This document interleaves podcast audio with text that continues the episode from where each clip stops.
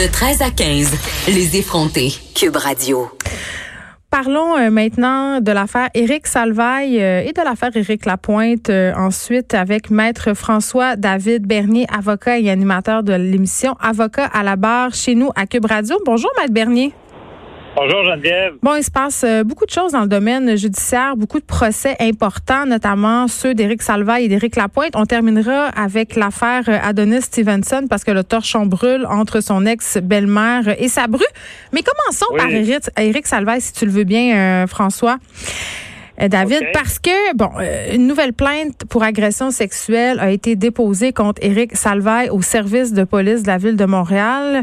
Et là, bon, euh, l'événement se serait produit dans un spot du centre-ville juste avant, quand même, le début du procès de l'ex-animateur euh, relativement à d'autres, une autre affaire d'agression sexuelle, de séquestration. Donc, les chefs d'accusation sont nombreux. Là, euh, Éric Salvaille, bon, qui subit présentement son procès, d'ailleurs, ça recommence euh, demain. Il a plaidé non coupable. Comment, si c'est vrai cette histoire-là, parce que évidemment le SPVM n'a pas confirmé l'information de façon officielle, comment ça peut impacter la suite des choses? Ben, dans son procès, ça, ça impacte rien. Hein. C'est, on peut pas euh, tenir compte de nouvelles plaintes dans, dans le procès en ce moment. Mais c'est pas un peu ridicule, moins- Maître Bernier, parce qu'on s'entend, là, ça vient jeter une lumière tout à fait nouvelle. Si c'est vrai que c'est ça, si c'est vrai qu'il s'est pointé dans un salon de massage, qu'il y a eu des gestes inappropriés, ça jette Ouais. une autre lueur sur, par exemple, son repentir, son, sa, sa capacité Ouais. à admettre qu'il a agi de façon inappropriée. Oui, ben effectivement, c'est logique. Puis je vais essayer de résumer ça parce que c'est Ouais. en- quand, quand même technique. Puis effectivement, tu peut-être pas tort que ça pourrait servir. C'est l'exception à la règle. Mais Faut hein? ça. Parce que demain, je pense que ça revient. Là, c'est ce qui, ce qui est arrivé. J'ai suivi le procès au complet. J'étais là au palais. Et là, ce que- ce qu'on ne sait pas, ce qu'on va savoir demain, c'est si la couronne fait une contre-preuve. Puis là, la contre-preuve, bon, ça peut être un nouveau témoin, ça peut euh, être des gens qui ont, qui ont vu des choses, donc peut-être qu'on pourrait s'en servir.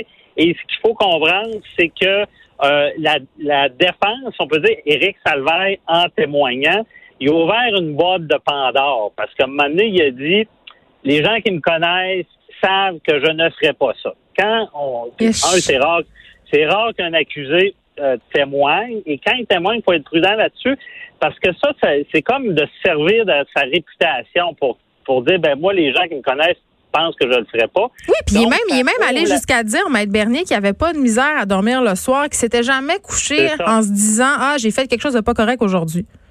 C'est en plein ça. Donc, euh, c'est une porte dangereuse parce que euh, il y a euh, vraiment, en ouvrant cette porte-là, on, euh, on ouvre la porte à, à la couronne à, à faire ce qu'on appelle une preuve de mauvaise réputation. L'inverse. Puis ça, c'est, euh, explique-moi un peu.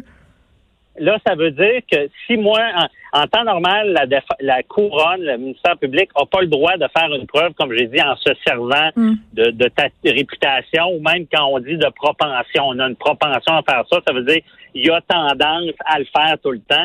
En temps normal, la, la couronne ne peut pas faire cette preuve-là, à moins que la défense, comme Éric Salvaire, comme on le vient de dire, ouvre la porte à, à- à cette preuve-là en se servant de sa réputation pour se défendre. Et Mais là, J'aurais tendance à penser qu'ils vont le faire. ben, c'est ce qu'on va savoir demain, l'intrigue. Est-ce qu'ils vont le faire? Est-ce que ces nouveaux. Mais là, il faut, faut bien comprendre. Il y a une différence entre joindre deux dossiers Ouais. puis faire euh, une preuve vraiment de propension, ce qui veut dire que la personne répète le geste dans d'autres crimes. Parce que comprenez bien, quand on est jugé pour un crime, Mm. c'est euh, c'est euh, seulement sur le crime qu'on a fait. On peut pas, euh, Ouais. le bar est pas ouvert. Là. C'est pas. On a de la misère euh, comme citoyen Ouais. à se dire ça. C'est comme si euh, c'était un peu paradoxal parce qu'on les connaît, les informations, elles sont publiques, mais on peut pas s'en servir. C'est pour des questions de droit, là, tu vas me dire, mais Ouais. quand même. C'est limité. Ouais. Ouais. Bon, ben, c'est- tout le temps le principe, hein, les, les droits des accusés. Il y en a qui sont morts là-dedans, il y en a qui ont été accusés à tort dans le temps, fait qu'on a un système très sévère là-dessus. C'est pour ça. Mais là, à suivre, euh, ces nouveaux éléments-là, c'est quoi? Puis je trouve ça bizarre quand même qu'on sache déjà qu'il y a une plainte. Habituellement, une plainte, c'est confidentiel. Il n'y a pas d'accusation. puis est-ce que c'est pas bizarre que ça sorte la veille de, de la reprise Oui. euh, du procès? Ben moi, je trouve ça louche, honnêtement, parce que au procès, on a parlé d'exhibitionnisme, disant que se montrer son pénis, c'est pas une agression, c'est faire de l'exhibitionnisme. Là, moi, ce que j'ai entendu, c'était pas tant d'agression, mais des plaintes d'exhibitionnisme, on sait pas trop c'est quoi. Puis théoriquement, soit qu'il y a eu du coulage, qu'on appelle, puis que la police a coulé de l'information, ce qu'on n'espère pas, ou c'est le plaignant qui en a déjà parlé. Puis moi, dans ce temps-là, c'est sûr que est-ce qu'il faut faire attention avec les personnalités connues, il y en a des fois qui, veulent aider leur dossier. Puis c'est ce qu'on prétend du côté de la défense, disant que Raoul euh, Duguay euh, était euh, dans le fond en mission. Avait tout intérêt à ce que ça sorte. Je comprends. bon, parlons d'un autre procès très très public, celui d'Éric Lapointe qui devrait se tenir le 27, 28 et 29 octobre prochain. Là, euh, j'imagine que ce procès-là aussi sera très, très médiatisé. Et ma question, quand même, euh, je me la pose aussi dans le cas de Salvaille, mais on le voit déjà. Mais pour le cas d'Éric Lapointe, qui est quand même, somme toute, assez différent, je me demande, euh, mhm. Maître François Bernier, est-ce que les tribunaux prennent des mesures particulières dans le cas de procès comme ceux-ci, de procès très médiatisés, pour pas que ça vire en cirque? oui, non, ils peuvent rendre des, des ordonnances, là, mais ça, comprenez que c'est bizarre ça parce que euh, on peut euh, les médias puis le public peut pas influencer, exemple, la décision d'un juge ou la décision d'un jury. Mais je, je donne comme exemple le procès des risques salvaires. Un, ils l'ont un peu échappé, ils ont mis ça dans une petite salle. Ils ont eu plein, plein de problèmes parce que. Ben, c'est peut-être parce qu'ils voulaient pas qu'il y ait trop de monde. Justement. Non, mais ils n'ont pas le droit de faire ça parce qu'un procès, c'est public. Puis y avait il y avait une salle de débordement. Ça veut dire c'est prévu déjà. Tout le monde a le droit d'assister. Puis quand il n'y a plus de place, ils ajoutent des salles qu'on voit. Puis il y a des TV? OK, je comprends. Il y a des TV. Et là, il y a eu des bugs, ça en était une blague. Là. La salle était bien trop petite. Puis c'est drôle parce qu'il y a dire comment la, la médiation, ils pensent quand même parce que le jeu, les, les avocats dans Salvage, fais encore un parallèle, voulaient plaider par écrit. Puis là, le juge a dit non, non, avec la nature de ce procès-là, qui est public, qui est extrêmement suivi, on ne peut pas faire ça. On, je savais même pas que des excusez-moi ah là, je savais pas que des avocats pouvaient plaider par écrit. Oui, oui, ça se fait des fois quand on a des grands gueules, comme on dit. Oui. Quand on sait qu'on va trop parler, là, puis euh, ça va durer des jours, des jours. Puis ce qui va arriver dans le salvaire, c'est qu'il va y avoir une partie écrite, il va y avoir un plan de plaidoirie, puis il va y avoir euh, une joute oratoire également. Mais oui, des fois, on peut plaider par écrit, puis surtout, euh, c'est le cas en appel. En appel, c'est comme des plaidoiries écrites. Là. Et là, on a... Tu sais, tout ça, euh, c'est quand même public à quelque part, euh, on est on est arriéré au Canada là-dedans parce qu'il y a bien d'autres pays qui mettent la caméra carrément dans la salle de cours. Là, pensez aux Oui, mais aux États-Unis, euh, ça vire ça vire justement en espèce de télé-réalité judiciaire. C'est pas toujours. Euh, mais les pays scandinaves aussi, ils ont, certains procès font ça aussi. Mais il faut faire attention. C'est certain que ça déraille pas. On apprend que l'avocat de la défense souhaite déposer une requête dans le but d'obtenir des déclarations de la peignante. Le but, j'imagine, c'est d'invalider son témoignage?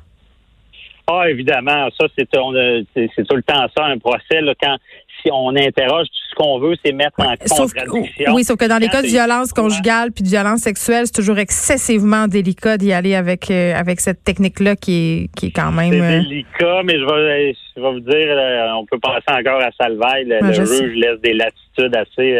je, je vais vous dire, c'est sûr que quand on regarde ça, ça doit pas être agréable d'être une victime puis se faire cuisiner comme ça, je l'admets, mais c'est comme si le, le, le, le, juge en permet des fois. C'est sûr qu'il y a une ligne à pas franchir, mais je le répète, ce n'est pas facile pour les victimes. C'est sûr que c'est un, état très dur, il faut que ce soit bien supporté.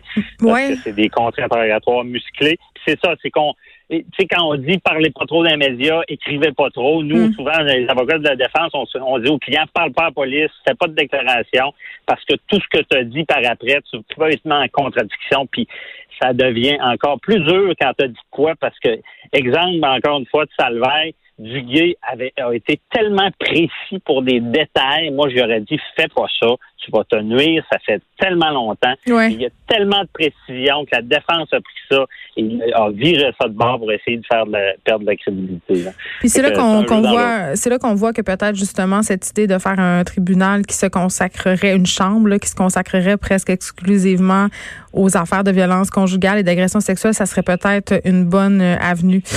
Parlons. Excellente idée. Oui. je viens de te dire en finissant, faites attention, autant que je suis pauvre victime, il y a des victimes, mais je vous garantis que dans le système, il y en a qui s'en servent pour mettre dans le trouble d'autres, puis je l'ai vu de mes yeux vus souvent. Ça existe, pensez pas que ça existe pas, ça existe aussi. Oui, mais c'est quand même la minorité, là, Maître Bernier. Non, non, non, non, c'est pas la minorité. Ben, selon... Non, non, non, non. J'ai vu beaucoup d'agissements comme ça de, de personnes qui c'est il y a des personnes mal, mal, intentionnées dans tous les domaines et là-dedans je dis pas que c'est la majorité mais pensez pas que ça existe pas une personne c'est pour ça que les tribunaux sont sévères à vérifier vraiment les, les versions puis qu'il y a des droits aux accusés parce que désolé, mais j'ai vu des atrocités de l'autre. Un, père, un père qui se fait accuser d'être pédophile, euh, incestueux, là, puis c'est pas vrai, là, je l'ai vu, puis ça mène une tâche indélébile à vie à la personne, même si les, accusations sont retirées, la vérité est sortie, il y a tout le temps quelqu'un quelque part qui va se dire ah, pas sûr qu'il l'a pas fait. Fait que faites attention à ça, d'accuser, c'est dangereux. Puis il y en a qui, veulent abuser des systèmes. On voit ça dans n'importe quel système. Il y a tout le temps des. Mais sans rien enlever aux victimes, il faut qu'ils soient curieux. Ben, sans rien enlever nos victimes. Moi, si j'étais une victime puis j'entendais ça en ce moment, Maître Bernier, ça me donnerait pas le goût d'aller porter plainte. Vraiment non, mais ça a beaucoup. avant, moi, je disais ça. J'avais même dit ça à la télé que si moi je me faisais agresser, je n'irais même pas porter plainte. Mais ça, avant MeToo, ça a beaucoup évolué. Maintenant, tu arrives au poste de police, c'est bien mieux encadré qu'avant. Tu n'as pas de chance de pogner comme dans le temps de pogner un policier qui est pas de bonne humeur puis qui euh, puis qui te croit pas. Il y a, il y a, il y a des, des, euh, des, des, travailleurs sociaux qui sont là, ils vont t'écouter, ils vont vraiment, tu sais, ils, ils voudront pas te planter. Fait que ça a changé beaucoup et il faut toujours, toujours le plus rapidement possible porter plainte parce que ça peut tout changer. Quand tu attends 20 ans, là, on le voit dans bien des procès. Là, Mais il n'y a pas de délai de prescription quand même. Non, il n'y en a pas comme aux États-Unis, c'est à peu près 10 ans. Ici, il n'y en a pas.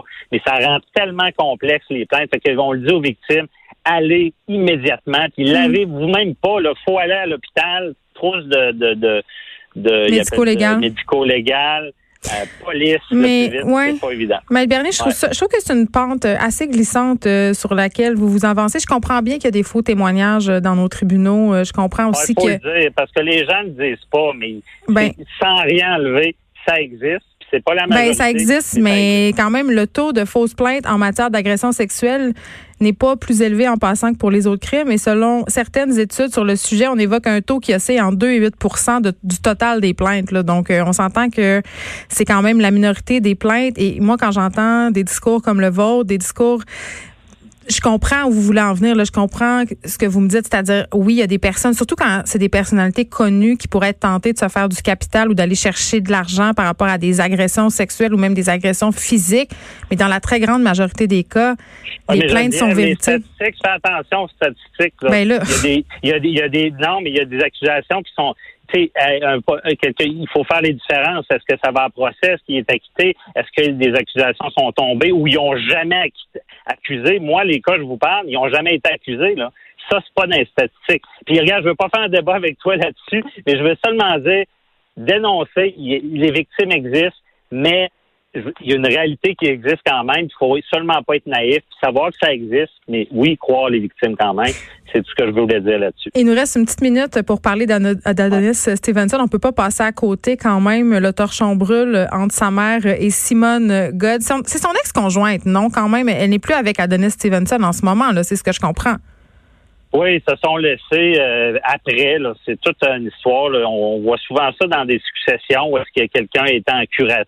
Il y a la curatelle, quelqu'un qui, qui, reviendra jamais. Il y a la tutelle, comme lui, au bien. Ça veut dire qu'il est pas là, mon, il est dans le coma, il peut pas gérer ses biens. Elle, d'après sa mère, ben, elle, aurait, elle aurait dépensé au-delà de 800 000 dollars euh, à des fins personnelles pour garder euh, son train de vie de luxe. Puis là, elle veut qu'elle rembourse, c'est ça que je comprends. Ben, c'est en plein ça. Elle voudrait qu'elle rembourse parce que la, la règle des tuteurs, quand tu es un tuteur, c'est que tu prends en charge. Imaginez, vous tombez dans le coma, puis il y a quelqu'un qui dépense votre argent, vous revenez, vous avez tout perdu. Ben, c'est ça qu'on veut éviter. Donc, le tuteur des responsabilités, il faut qu'il fasse une réduction de compte. C'est ce qu'elle aurait pas fait également. Ben, elle a fait une réduction, mais elle n'était pas complète, c'est ce que je comprends. Ouais, c'est ça. S'il y a des choses à cacher, c'est problématique. Puis ça, c'est du civil, hein, fait qu'on poursuit, puis c'est à balance si j'ai plus de preuves que tu as mal géré ça, puis selon les règles du tuteur hmm. au bien, tu as mal fait ça, ben, risque de peut-être avoir remboursé des montants.